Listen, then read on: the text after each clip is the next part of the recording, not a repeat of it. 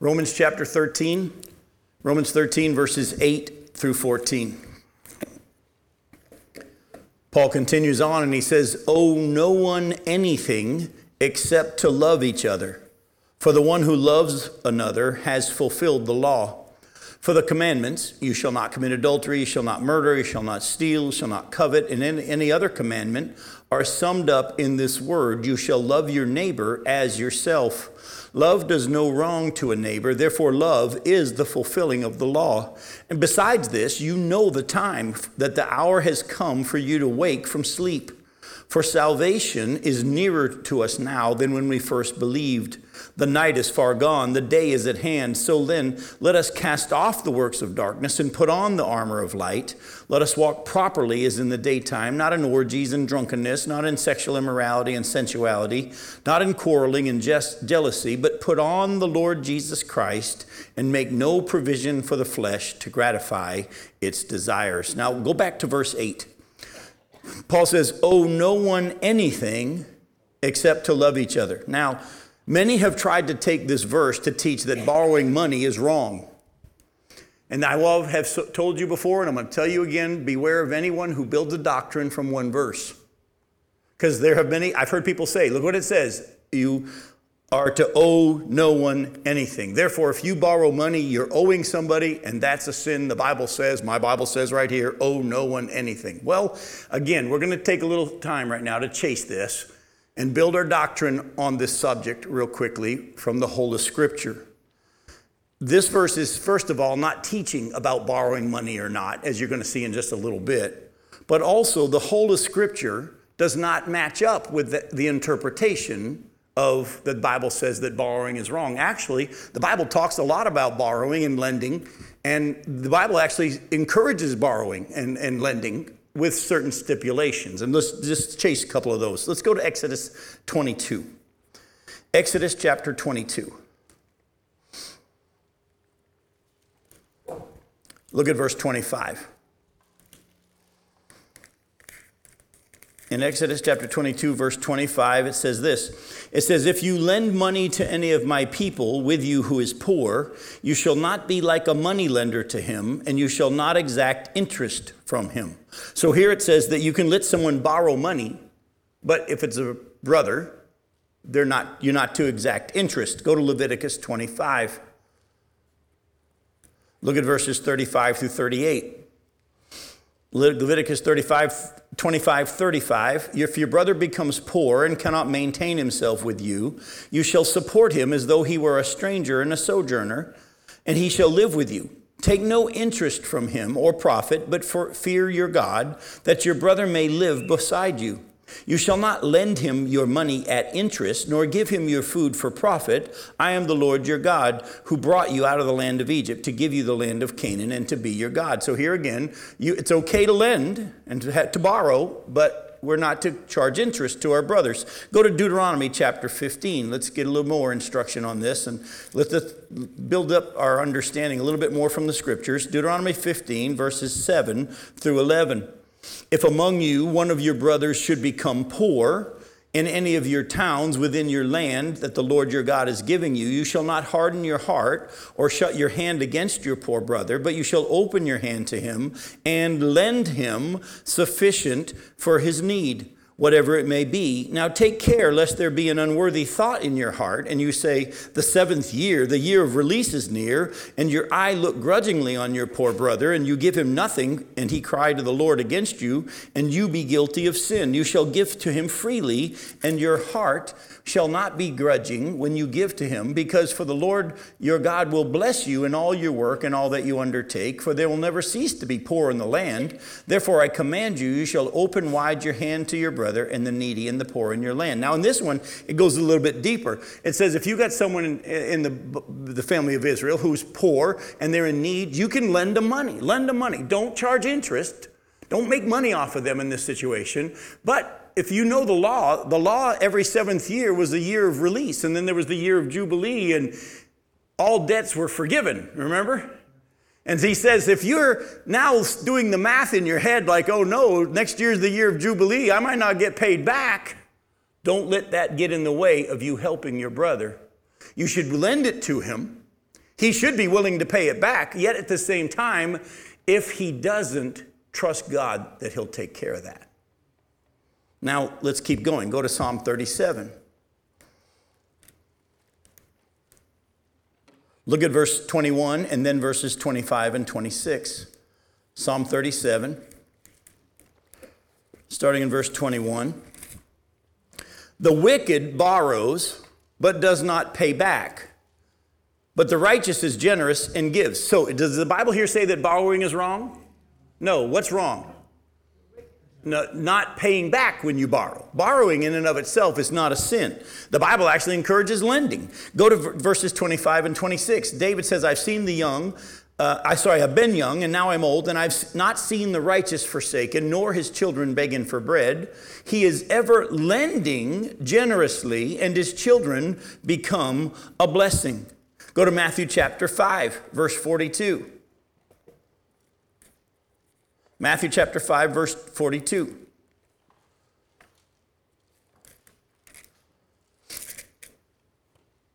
Give to the one who begs from you, and do not refuse the one who would what? Borrow from you. So let me ask you real quick. We're going to go to one more verse in just a second. Does the Bible say that borrowing money is wrong? No, it doesn't. Go to Luke chapter 6. Look at verses 32 through 36. Luke chapter 6, starting in verse 32.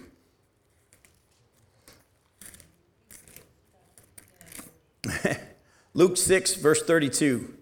If you love those who love you, what benefit is that to you? For even sinners love those who love them. And if you do good to those who do good to you, what benefit is that to you? For even sinners do the same.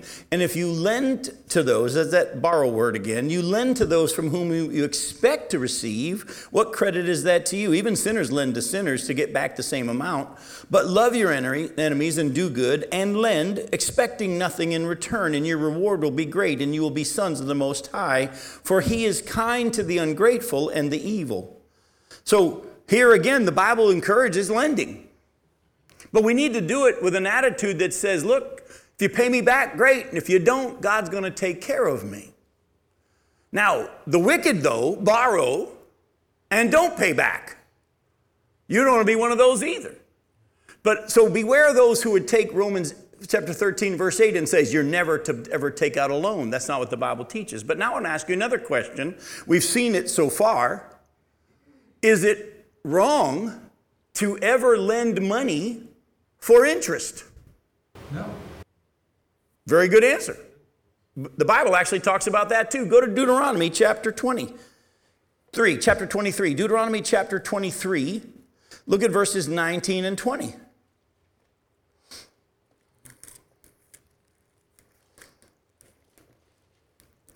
In Deuteronomy 23, verses 19 and 20, you shall not charge interest on loans to your brother, interest on money, interest on food, interest on anything that is lent for interest. You may charge a foreigner interest, but you may not charge your brother interest, that the Lord your God may bless you in all that you undertake in the land that you are entering to take possession of it. So it is okay to charge interest. My wife and I, praise the Lord, just this past June, paid off our house. Hey, it's the only house we've ever bought. I've always lived in government assisted housing or a trailer park, or we actually lived in a parsonage one time as a pastor of a church. We lived in the house right next door that had matching bricks, so everybody that went to the church for the free handout knew that's the pastor's house. And I hope we never live in a parsonage ever again, especially right next door to a church. But let me just tell you, it wasn't until we moved here in the year 2000 to become pastor at First Baptist in the Atlantic that we actually bought our first house. And praise the Lord, we paid it off in June. And if there wasn't such a thing as people lending money, and they did it for interest, we weren't family. but you know what? We wouldn't have been able to get a house. But years ago, when my wife and I were first, uh, well, we had been married now about three to four years, uh, we, we had our first child. And my little pickup truck wasn't going to work anymore. We had a little Isuzu pup, and Becky and I used to ride in that front seat of that pickup truck everywhere we went. That was the only car we had for the first four years of our married life. And we actually got pretty good where she would actually sit right next to me on the couch seat, and I'd drive with my arm around her and my steer- hand on the steering wheel, this arm around her, and she shifted. It was, an, it, was an auto, it was a standard. And we had that thing down where I'd hit the clutch and she would hit the gears, and we, I just drove with one hand. And so but now we have a baby, and there's not any room in the pickup truck for that car seat. And so we knew we needed a van. Well, we didn't have any money. I mean, we didn't have anything. And there was, I was at this point now associate pastor of a church in New Orleans, and there was a, the pastor of that church actually had an, a, a dealer's license. He liked to wheel and deal and buy and sell autos at the auction. And he called up one day while I was at work, and he said, "I'm over here at the auction, and there's a van here I think you should get." And it was a Dodge Caravan. I don't remember what year it was, but the old boxy ones, you know, the square ones. And uh, so I, I called my wife and I said, uh, How much am I allowed to bid at the auction for this van? She said, If it's worth anything, she goes, Let me call my grandmother. And her grandmother promised to lend us $6,000. No interest. It took us a little bit to pay her back, but we paid her back. I remember the day when we finally paid off that $6,000 loan, but thank God she didn't charge us any interest. But I went to the auction with $6,000 promised. And uh, have you ever been to one of these things? I don't know what the guy's saying. And it comes time for our van to come through, and they start rattling off, and I just keep raising my paddle. Just so happened it was end up between me and somebody else right across the way. And whenever that guy would say something, he'd raise his paddle. He'd say something again, I raised mine. The auctioneer said something again, he raised his paddle. Next year said something again, I raised mine. Next thing you know, I'm praying, Lord, I only got $6,000. Found out at the end, when we won the van, that the guy that I was bidding against wasn't going to pay any more than 6000 for that van. And it just so happened that the timing of it, he was at the odds and I was at the evens. And when it got to 6,000, he stopped bidding. I didn't know what the guy said to raise my paddle, and that was what it was. By God's grace, he took care of us. But you know what? We wouldn't have been able even to buy that van if it wasn't for her grandmother lending us the money. But she didn't charge us interest. And the Lord took care of her and blessed her because of it. So beware those who take a verse out of the context that it's in, first of all, and also that they try to teach something that doesn't match with the rest of Scripture. Let's go back to Romans chapter 13, though. What is Paul really saying here? And in order to understand what he's saying, you have to go back to the previous verse. Look at verse 7. Remember where we ended up last week. Pay to all what is owed to them, taxes to whom taxes are owed, revenue to whom revenue is owed, respect to whom respect is owed, honor to whom honor is owed. In other words, he then goes on and says, Owe no one anything except to love each other. Now, let's clarify this here. The word owe is tied to paying what is due.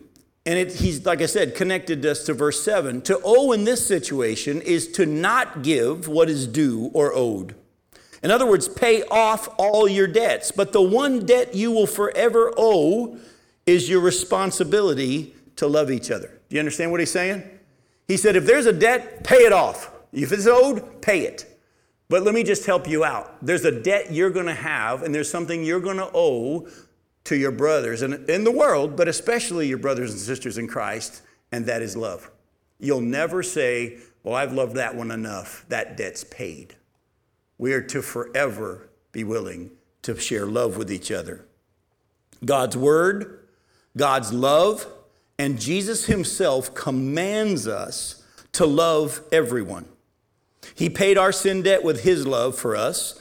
And he commands us to share this love with everyone. Go to 1 John chapter 4. 1 John chapter 4. I'm going to spend some time here now kind of showing you how the scripture commands us to love each other. In 1 John chapter 4, verse starting in verse 7, Beloved, let us love one another, for love is from God, and whoever loves has been born of God and knows God. Anyone, excuse me, anyone who does not love does not know God because God is love. In this, the love of God was made manifest among us, that God sent his only Son into the world so that we might live through him. In this is love, not that we have loved God, but that he loved us and sent his Son to be the propitiation for our sins. Beloved, if God so loved us, we ought to love one another. No one has ever seen God. If we love one another, God abides in us, and his love is perfected in us. Now, by this we know that we abide in him and he in us because he's given us of his spirit.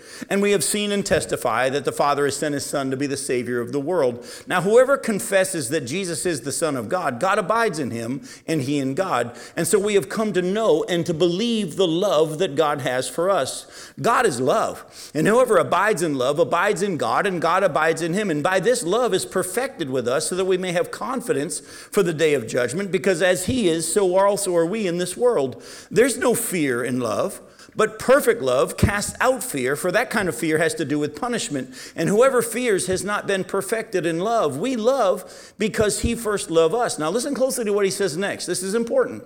If anyone says, I love God, and hates his brother, he's a liar. For he who does not love his brother whom he has seen cannot love God whom he has not seen. And this commandment we have from him whoever loves God must also love his brother. That's pretty strong language, folks. If you say you love God and you have hatred toward your brother, guess what? You don't love God. And strongly, John says, you may not know God. Because if you know God and He lives within you, God is love. And you, if you say, I'm saved and I know God and He's forgiven me of my sins, that means you've received His love. And if you've received His love, you can't help but share it with everybody else because of what He's done for you while you were still a sinner. Romans chapter 5, when you were powerless, when you were his enemy, he died for you. And he, he, he, for God so loved the world, he sent his only son. Yet, how many people today do we know, well, well, as soon as they ask for it, I'll give it? That's not how it works. No, we need to have an attitude of love because of the love that we have. And if we're not willing to share that love, the Bible says you better check whether or not you're in that love and have that love. Because if you say you love God and don't love your brother, eh, you're a liar. Now, this opens up something else that for years gave me a bellyache. Jesus tells a story in Matthew 18 about a man who owed a great big debt to this master. And actually, if you were to do the math and take the number that Jesus gave, how much he owed, and put it in today's numbers, it would be like a gazillion billion. Seriously. The number Jesus gave was an astronomical number of a number no man on earth ever would ever earn that much money in his lifetime. But he owed that big of a debt. And he goes to the master and he says, Please forgive me. I'll pay you back. And the master says, I tell you what, I'll forgive the whole debt. The guy then goes away, but he sees a fellow servant who owes him 50 bucks in comparison, if you will. And he says to the guy, Pay me what you owe me. And the guy says the same thing that he had just said to the other master. And he doesn't forgive him the debt. And he throws him into prison until he can pay. And when the first master found out that the guy he had just forgiven the gazillion billion had that attitude toward his fellow servant, that master had him grabbed, thrown into jail, and says, Now you owe that whole debt that I had already forgiven you of. You now owe it, and you're not getting out till you pay the last penny, which in the story, if we understand it, he'll never get out. First off, even if he was out, he could never pay it. And now that he's in prison, he ain't going to be able to make any money and pay it. And for years, that bothered me. Because I know the Bible teaches that once I've been saved, I can't lose my salvation. Yet here was a man who was forgiven, yet because he wouldn't forgive, he was thrown into prison or sent to hell, if you will, in this story. And then over the years, God began to open my eyes to the fact that, you know, the Bible teaches very clearly that the whole world is already forgiven. Colossians, sorry, 1 Corinthians chapter 5, right around verse 19, it says this God was in Christ, reconciling the world to himself, not counting men's sins against them.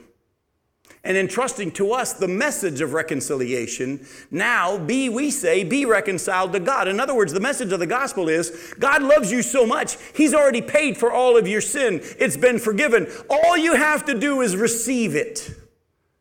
If you choose to not receive His payment for your sins, you're saying, I'll pay it myself, and you'll never pay it off, and that's why hell is eternal. Oh, guess what? This man was forgiven but that doesn't mean he was saved. But the fact that he was not willing to forgive his fellow servant showed he had never fully received the forgiveness that was given to him. Because if he had truly received what, what he had been given, he would have been gladly able to say, Look, I just got forgiven a whole debt of gazillion billion. 50 bucks is nothing. It would have been a heart change. And doesn't Jesus teach us in Matthew chapter 6 when he teaches on the Lord's Prayer, forgive us our debts as we forgive others. For if you don't forgive your brother, your heavenly Father won't forgive you. Is your salvation contingent on whether or not you forgive somebody? No. But the Bible teaches that if you have hatred in your heart and you're not willing to forgive and you're not willing to love your brother or your sister, and even those in the world, you might want to check whether or not you really know God. Go ahead shuts off the spirit. It definitely shuts off the spirit. That's another whole level of this, without question. Go to 1 John, uh, sorry, not 1 John, go to John chapter 15. Let's listen to the words of Jesus himself. In John chapter 15, look at verses 12 through 17. This is Jesus. Listen to what he says. He says, This is my suggestion. No, what does he say? This is my commandment that you love one another as I have loved you. Now, greater love has no one than this that someone lay down his life for his friends. You're my friends if you do what I command you. No longer do I call you servants, for the servant doesn't know what his master is doing, but I have called you friends. For all that I have heard from my Father, I've made known to you. You didn't choose me but I chose you and appointed you that you should go and bear fruit and that your fruit should abide, so that whatever you ask the Father in my name, he may give it to you. These things I command you so that you will love one another. So is this where Jesus commanded that they love one another? Not quite. Two chapters earlier, he had already commanded. This is a repeat of the command. Go to John 13. Go to John 13. Look at verses 34 and 35. Jesus says, A new commandment I give to you, that you love one another just as I have loved you. You also are to love one another. By this, all people will know that you're my disciples if you have love one for another. What's the first evidence, according to Galatians chapter 5, verse 22? What's the first evidence of the Holy Spirit within us? Love, joy, peace, patience, kindness, gentleness, and so on. The first evidence is love. So, folks, what, what Paul's saying here in Romans 13 is, is look, eh, you got a debt, pay it. Don't owe anything. Yet, there's a debt you're going to have and that you do have that you'll never pay off, and that's love. And we're not only supposed to share love with the world, especially those who are in Christ. Now, there's a couple other things I want to chase real quick about this love. The first one is this you really want to know what love looks like and, and, and what your love for others is going to, how it's going to manifest itself? Go look later on at 1 Corinthians 13. How love is patient and love is kind, doesn't boast, doesn't insist on its own way doesn't rejoice at wrongdoing, but rejoices in the truth. It bears all things, hopes. You see what I'm saying? Oh, by the way, you want some encouragement? Go back and read 1 Corinthians 13 and take your eyes off of you and read it again and put the word God is. God is patient. Remember, God is love. He's all of that perfectly. God is patient. God is kind. God does not rejoice in evil, but rejoices in the truth. God is patient. He loves and bears all things and so on. When you really start to understand the love of God toward you, it'll be easier for you to share it with the people around you. Years ago, when I was pastor at First Baptist in the Atlantic, uh, we used to have children's sermons every week. And to be honest with you, I always liked them because God would give me these crazy ways to illustrate it for the kids. And to be honest with you, I think the parents were paying more attention than the kids. And to be really honest with you, most of my children's sermons weren't written for the children. They were written for the parents because that's one of the only things they probably got in the sermon that was the children's sermon that day. But one, one day, I had decided that I was going to teach this whole point of the fact that what God has given us, we're to share and not to hold it for ourselves. And so uh, there was a young boy named Corey, and uh, he actually is a nephew of mine. And my brother's uh, family was going to church there at the time. And I asked him to come up, and, and I gave him a, a little jar of candy. And I explained to him, I said, This candy is yours. It's a gift from me to you. But I'm going to ask you to trust me. Because even though it's yours and you get to do with it whatever you want, I'm going to make a promise to you that if you do with this candy what I say to do with this candy, that candy will not run out. I said, Do you understand? And you have to realize he's like six. He said, Okay. I said, Okay, it's your candy. You can go back to your seat, do whatever you want. But I'm going to ask you on the way back to your seat, give it to anybody here and any kid that raises their hand and wants some of your candy. Well, you could see his eyes go and all of a sudden, hands all over the sanctuary started going up. His kids wanted some of his candy. And so, Corey, though, because he knew his Uncle Jim, he trusted and he said, okay. And he went around and he starts passing out the candy. And his candy's getting less. And I started playing Satan. Corey, your jar's getting empty. What are you going to do? By the time you keep this up, Corey, by the time you get back to your seat, you'll have no candy for yourself. Aren't you worried? And he turned to me and he said, Uncle Jim, you said that if I did whatever you said, it won't run out. I said, You really believe that? He said, I do. And what he didn't know was I had hidden one of those bags of candy you can buy at Sam's. And I'm not kidding you, it was like huge. So big he couldn't carry it. And because he was willing to trust and to give away the candy, he got a gazillion billion more candy than he even started with. And the Heavenly Father has promised that if we are willing to just trust that all the love we need is there, just share it. Well, do they deserve it? Well, did you? Did you deserve it? The moment you think you did, you're in trouble. He's commanded us to love each other as He has loved us, and that's how you'll know. And one last thing the world today will try and tell you that to love them means to say that what they're doing, if it's sin, is okay. That's not love. If you're not willing to share with somebody the truth, you love yourself more than you love them because you're more worried about what they think about you. Now, we're to share the truth, though, how? In love. And we're to make sure that the Lord's telling us when to share it and how to share it. But don't fall into the trap that the world is trying to set for you today that says, if you really love me, you'll say that how I'm living is okay or that my lifestyle is okay. No, no, I love you enough to tell you that it's not okay, but it doesn't change how I look towards you. Oh, they'll say, well, if you don't agree with my lifestyle, you don't love me. Well, you may not understand my love for you, but I do love, for, love you. And whether you understand it or not doesn't change it. But you need to have, uh, keep that in your mind as well, because the world will say to love me is to say what I'm doing is okay. We can't go there. Go to back to Romans 13. Paul then adds something else to this. He says, actually, the Ten Commandments will be kept perfectly by loving God and loving each other. Look what he says here now in verse uh, 9. For the commandments, you shall not commit adultery, shall not murder, shall not steal, shall not covet, or any other commandment are all summed up in this word. You shall love your neighbor as yourself. Love does no wrong to a neighbor, therefore, love is the fulfilling of the law. Go to Matthew 22. Jesus himself lays this out, and actually, it's laid out all through the scriptures. And I'm going to show you just a few of the places. Matthew chapter 22, verses 34 through 40.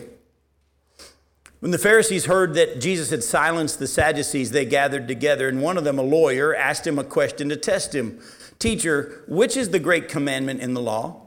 And he said to them, You shall love the Lord your God with all your heart and with all your soul and with all your mind.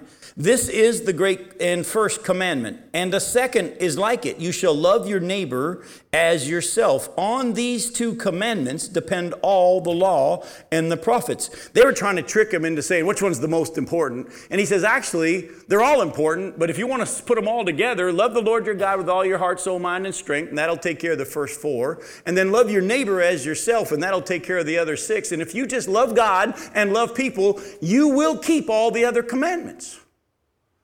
But go back to what Paul said in Romans 13 again. He quotes, it appears, a verse that a lot of us don't know where it is. Look what he says again. It says, uh, the commandments, verse 9, you shall not commit adultery, shall not murder, not steal. Well, we know where those are. That's in Exodus chapter 20. They're all summed up in this word you shall love your neighbor as yourself. Well, where did Jesus quote, you shall love your neighbor as yourself from? Does anybody know? Well, that's what I'm here for. It's Leviticus chapter 19. Go to Leviticus 19. Look at verse 18. In Leviticus 19, verse 18, the scripture says this You shall not take vengeance or bear a grudge against the sons of your own people, but you shall love your neighbor as yourself. I am the Lord. That's another way of him saying this is a commandment.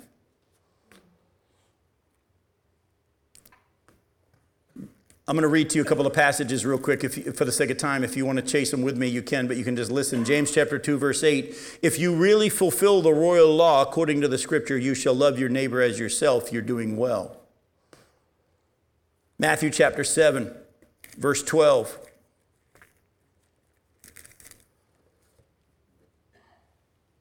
So, whatever you wish that others would do to you, do also to them, for this is the law and the prophets. By the way, y'all know that one, don't you? That's called the what? The golden rule. What, what, what God's saying here is this if you love people, you'll actually keep the commandments of God. Because if I really love you, I won't lie to you. If I really love you, I'm not going to cheat on I'm not going to cheat on my wife if I really love her, commit adultery. If I really love you, I'm not going to cheat with your wife or covet.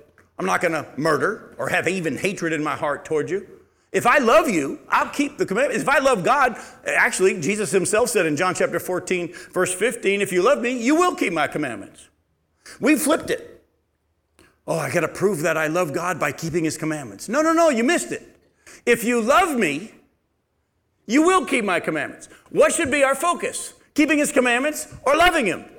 Loving him. Galatians 5:16, Paul says, "So I say, walk in the spirit and you won't gratify the desires of the flesh." See, this is where we take a lesson like this, and the preachers unfortunately would have us do this. We go back and take a look and see, am I coveting? Am I lying? Am I... No, get your eyes off of yourself and I want to encourage you go allow God's love to seek into your heart and let God love you. And when you can't help but love Him in return, you'll all of a sudden start keeping the commandments.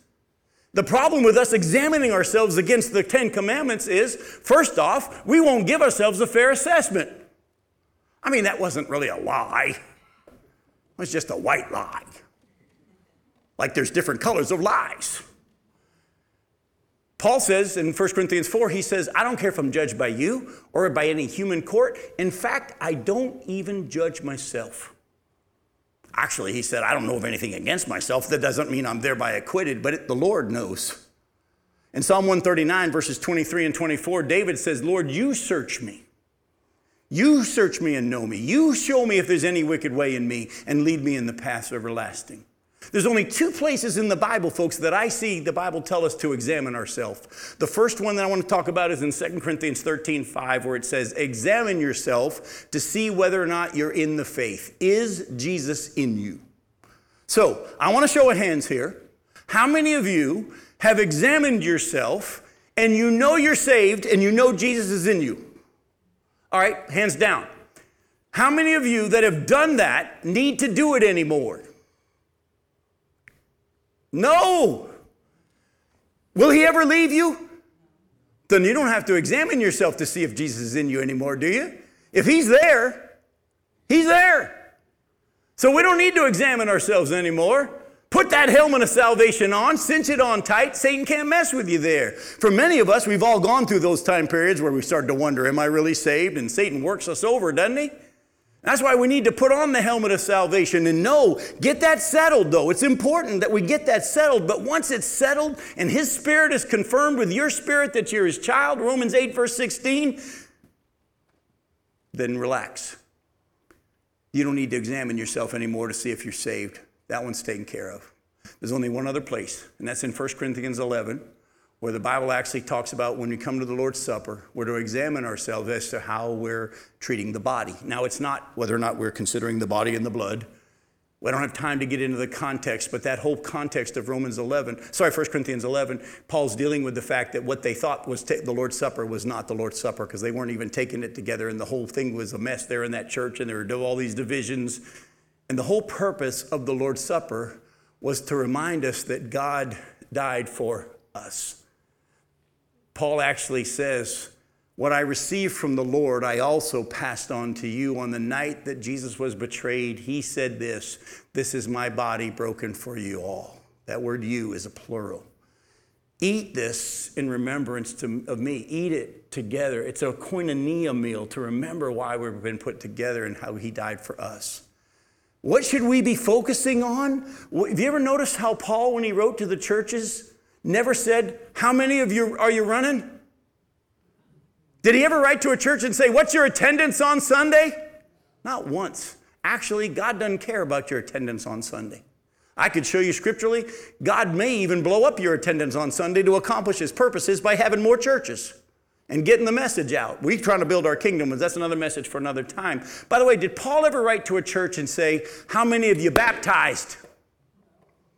Never did. But if, he, if you read his letters, he says this over and over I've heard of your love for the Lord Jesus and your love for each other. And here's my prayer for you that you'll go out and knock on more doors. No, that your love for him and knowledge of him will grow and your love for each other will grow. Um, I think that's love the Lord God with all your heart, soul, mind, and strength. Love your neighbor as yourself. On this, all hangs the law and the prophets. We've been taught to focus on evangelism and focus on church growth and focus on all these different things. And the Bible all along has been saying, Love me, and you will keep my commandments. Follow me, and I'll make you fishers of men. Your focus should be following me and walking with me. And as you do, you're going to love each other. You walk in the Spirit, you won't gratify the desires of the flesh. But now, not only should we be living this way because of Jesus' love for us, but also because his return and our reward is getting closer each day. Go back to Matthew 13. Look what he says now in verse 11. Besides all this, the fact that you have a, a debt that you'll never p- finish paying, and that that's how you keep the commandments is by loving each other. Besides this, listen to what he says you know the time, that the hour has come for you to wake from sleep, for salvation is nearer to us now than when we first believed. The night is far gone, the day is at hand. So then, let us cast off the works of darkness and put on the armor of light. Let us walk properly as in the daytime, not in orgies and drunkenness, not in sexual immorality and sensuality, not in quarreling and jealousy, but put on the Lord Jesus Christ and make no provision for the flesh to gratify its desires. I want to say something to you that I want you to hear the imminent return of Jesus Christ. And when I say the imminent return of Jesus Christ, I mean the biblical teaching that Jesus could return at any moment was taught by the early church over and over. So much so that there were some problems they had to deal with in the early church because Paul and the apostles were teaching that Jesus is gone, but he's going to come back and he's going to take us to go be with him. And then there's going to be a tribulation period, and then there's going to be the millennial kingdom. And that was clearly taught to the early church. But some people's attitude was, well, if Jesus is coming back and it's real soon, I don't got to work. And they had to write to the church and say, if someone's not willing to work, they shouldn't eat. You had others who had become lazy and busybodies, and others who were living off the generosity of the church. Remember, they were all sharing with each other and, and they were lending without interest. And if anybody had need, they were doing it. And all of a sudden, some people thought, this is pretty cool. I, I don't even have to work, and I can just hang out with these people, and I can eat, and all my bills will be taken care of. And That's why Paul had to write and say, look, if a lady's really a widow, then you can meet her needs. But first, make sure the family, that she has family that can take care of them and all that kind of stuff, and had to make some stipulations. But Paul thought that the return of Jesus was going to happen in his lifetime. He kept saying, and we who are alive at the return will be caught up. He says, we. He was looking for the, the return of Jesus at any moment, and that actually is a biblical doctrine, and that should fuel us to be ready at any moment for the return of Jesus Christ. Not only should we be living with a love for God and a love for each other, because that's been commanded, but at the same time, because our salvation is nearer than when we first believed. By the way, how long ago did he write this? About 1500, 1700 years ago. Would you not agree then that our salvation's even closer than when Paul wrote this. But we've got to deal with a couple of things here. Well, before I go there, go to Titus chapter 2. Go to Titus chapter 2. The early church and the church was never taught to watch out for the Antichrist. The church was taught to watch for Jesus.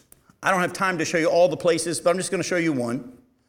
Look at chapter 2 of Titus, verses 11 through 14. For the grace of God has appeared, bringing salvation for all people, training us to renounce ungodliness and worldly passions to, and to live self controlled, upright, and godly lives in this present age, waiting for our blessed hope, the appearing of the glory of our great God and Savior, Jesus Christ, who gave us up for him, gave himself up for us to redeem us from all lawlessness and to purify for himself a people for his own possession who are zealous for good works. Jesus himself said at the end of the book of Revelation in chapter 22, verse 12, Behold, I'm coming soon, I'm coming quickly, and my reward is with me. We are to be living our lives in these last days ready for the return of Jesus Christ. Now, I'm going to make a statement to you that I want you to hear closely what I'm saying. The return of Jesus Christ is going to happen in your lifetime. I'm going to say it again. The return of Jesus Christ is going to happen in your lifetime. Now, I did not say the rapture is going to happen in your lifetime. I'm saying the return of Jesus Christ is going to happen in your lifetime. For some of us, it may be tomorrow. We don't know how many of us are promised tomorrow. For some of us, it might be five, ten years from now if Jesus tarries. But did Jesus not say that he goes to prepare a place for us? And if he goes to prepare a place for us, he'll come back and get us and take us to be with him where he is? Even if we're not alive at the time of the rapture, when it's your time to leave this planet, Jesus is going to come get you, and he's coming in your lifetime. Are you ready? It's time to wake up. It's time to get serious about this relationship that we've been given. That's why the Bible says that we're to work out this salvation with fear and trembling. But verse 13 of Philippians 2 says this because it's God who's at work within us to act and to give us the desire according to his purposes.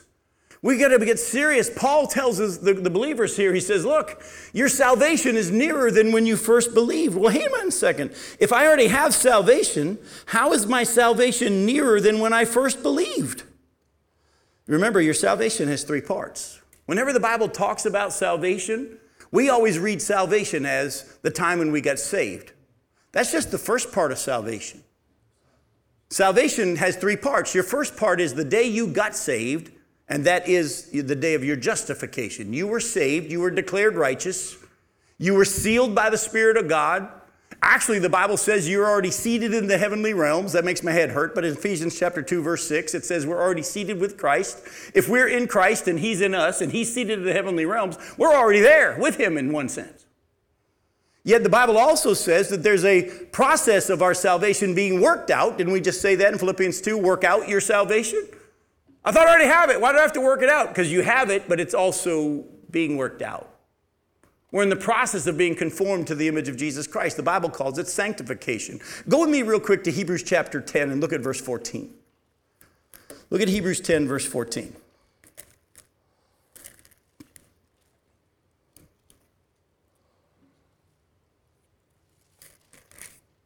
For by a single offering he has perfected for all time who? Those who are being what? Sanctified. So wait a minute. Am I perfected for all time? or am I being sanctified? The answer is yes. You've already been perfected in the fact that the righteousness of Christ is all yours. But now God is in the process of having it manifested more and more on a daily basis as we still live in these bodies and we wrestle against the flesh. What is already yours in the divine nature that you've already received 2 peter chapter 1 verses 3 and following. His divine power has given us everything we need for life and godliness through our knowledge of him so that we're able to partake of the divine nature and the promises that come with it. You've already been perfected yet now you're in the process of being sanctified. Even though you're already saved you're being saved. And the bible also says in many places that when jesus comes he's going to bring salvation with him. So I'm going to ask you again Are you saved? Are you being saved? Or will you one day be saved? The answer is yes. He who began the good work in you is going to finish it. It's already done, but it's being done, and one day, praise the Lord, it'll be all done. But we need to keep that in mind. We got to understand that God already sees me as the finished product. I love that because right now I don't look like the finished product. And I don't know if you caught that in this passage in Romans. Did you notice how God's not expecting perfection?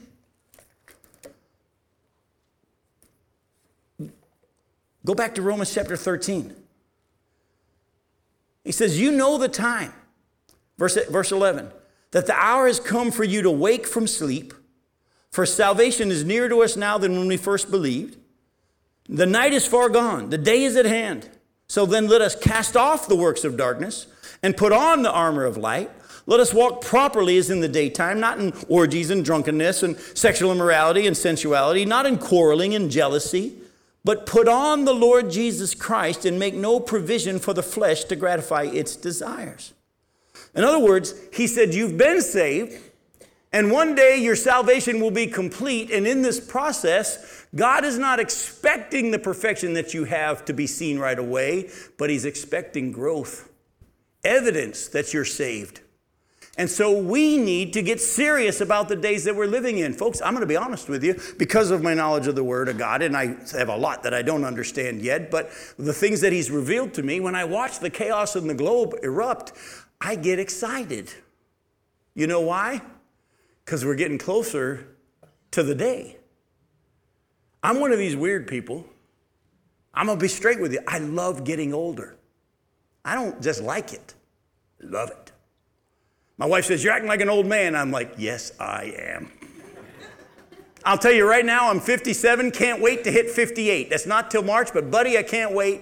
And I can't wait till 59 if Jesus tarries. But here's why when people say, Why do you like getting older? I answer them this way, and my family will tell you it's the truth because I'm a day closer to heaven. Folks, I'm a stranger in this planet. I'm just a sojourner. I'm an alien. And you know what? This place is looking more and more alien as the days go on. And I know heaven is real. And I know I'm saved. And He's confirmed it in my spirit.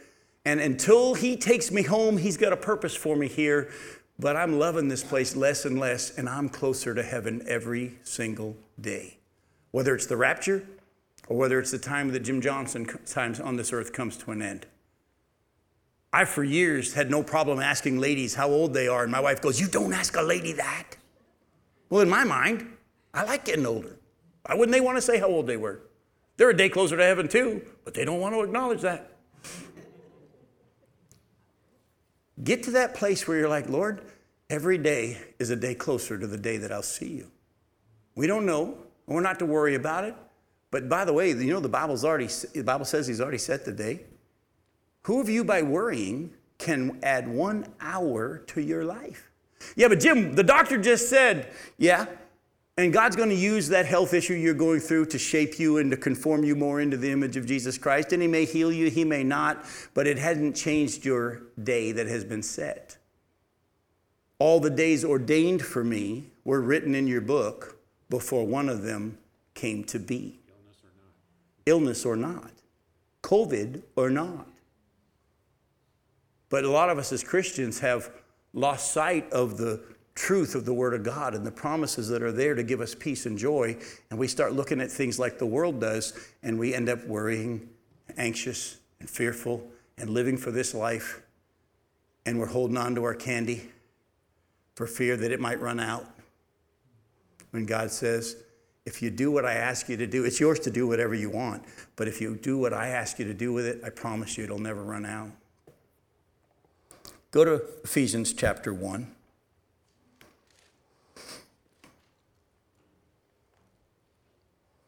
Look at verses 13 and 14.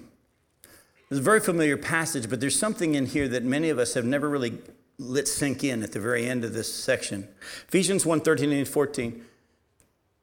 It says, In him, in Jesus, you also, when you heard the word of truth, the gospel of your salvation, and believed in him, were sealed with the promised Holy Spirit, who is the guarantee of our inheritance until we acquire possession of it to the praise of his glory. I thought we were already saved, but I don't have possession of it. No, you do, but you don't. Those he called, he also justified. Those he justified, he also glorified. It's already done. Don't worry, it's going to happen. You'll enjoy this life a whole lot more if you stop fighting it. Yet at the same time, don't sit back and say, Well, I'm already there. No, God still got you here to accomplish some more in you and through you for his purposes and for his glory. Go to 1 Peter chapter 1. Look at verses 3 through 9. Look again at what it says here. All through the scripture, the Bible's been telling us that our salvation is done and not done. 1 Peter 1, verses 3 through 9. Blessed be the God and the Father of our Lord Jesus Christ. According to his great mercy, he has caused us to be born again to a living hope through the resurrection of Jesus Christ from the dead, and to an inheritance that is imperishable, undefiled, and unfading, kept in heaven for you, who by God's power are being guarded through faith for salvation, ready to be revealed in the last time. In this you rejoice, though now for a little while, if necessary, you've been grieved by various trials, so that the tested genuineness of your faith, more precious than gold that perishes though it's tested by fire, may be found to result in praise and glory and honor at the revelation of Jesus Christ. Though you haven't seen him, you love him. And though you don't see him now, you believe in him and rejoice with joy that is inexpressible and filled with glory, obtaining the outcome of your faith, the salvation of your souls. So, is salvation already mine, kept in heaven for me, undefiled? Unfading, or is it going to be received one day? The answer is yes. Rest in the fact that if you're His and Jesus is in you, He sealed you as a guarantee and His Spirit's within you, but don't think you're done.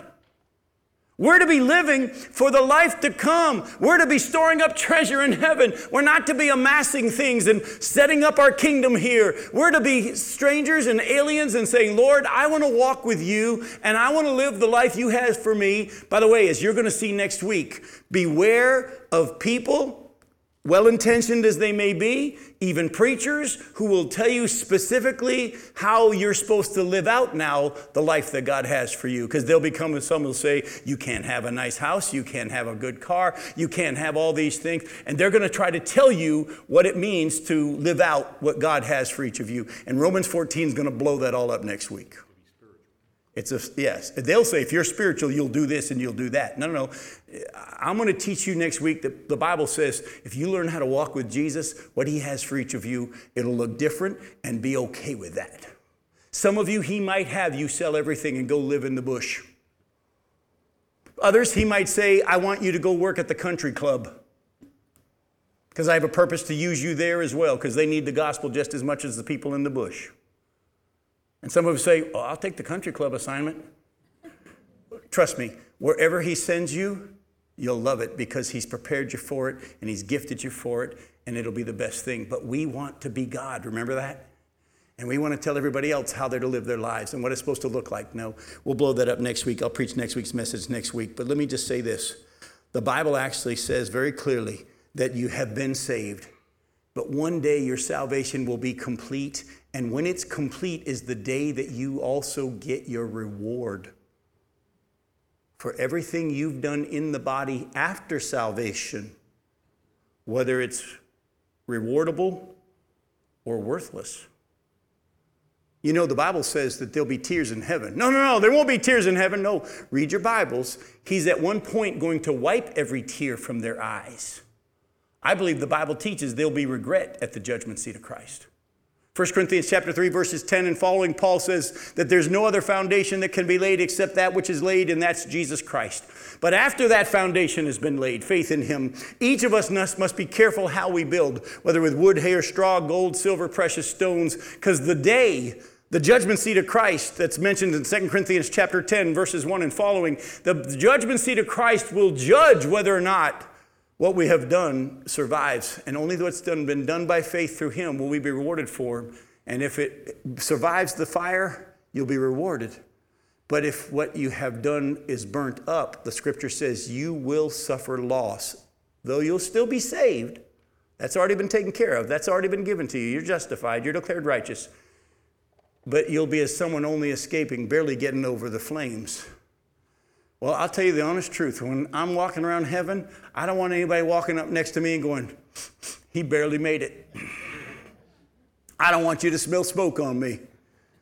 I want to be rewarded for what he's done. And I want to live for what is to come. And the Bible says, because of this, we should wake up. We should wake up.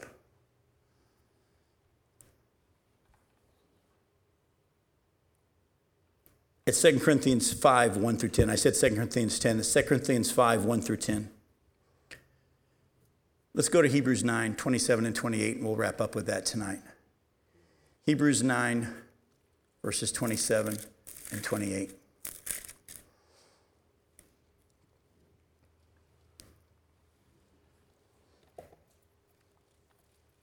And just as it is it appointed for man to die once, and after that comes judgment, so Christ, having been offered once to bear the sins of many, will appear a second time, not to deal with sin, but to save those who are eagerly waiting for him.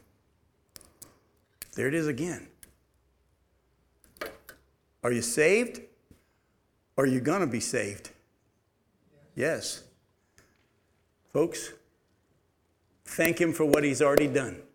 Thank him for the fact that he's going to finish it. But spend your days now saying, Lord, what does your plan for saving me look like? Remember, to one he gave five talents, another two, and another one, each according to their ability. Don't compare your life and what following Jesus looks like to, for you to anybody else. You walk with Jesus. We don't know whether or not we're a five or two or a one, and we shouldn't.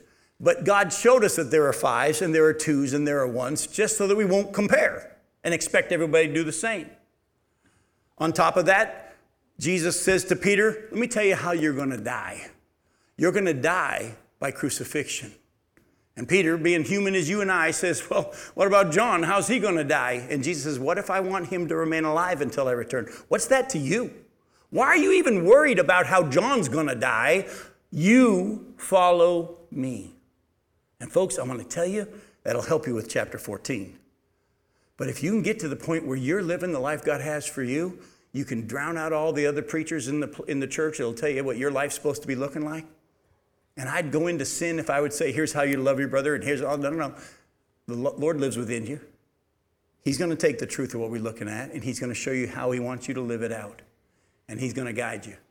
But the good news is, He's not expecting perfection He's just expecting growth.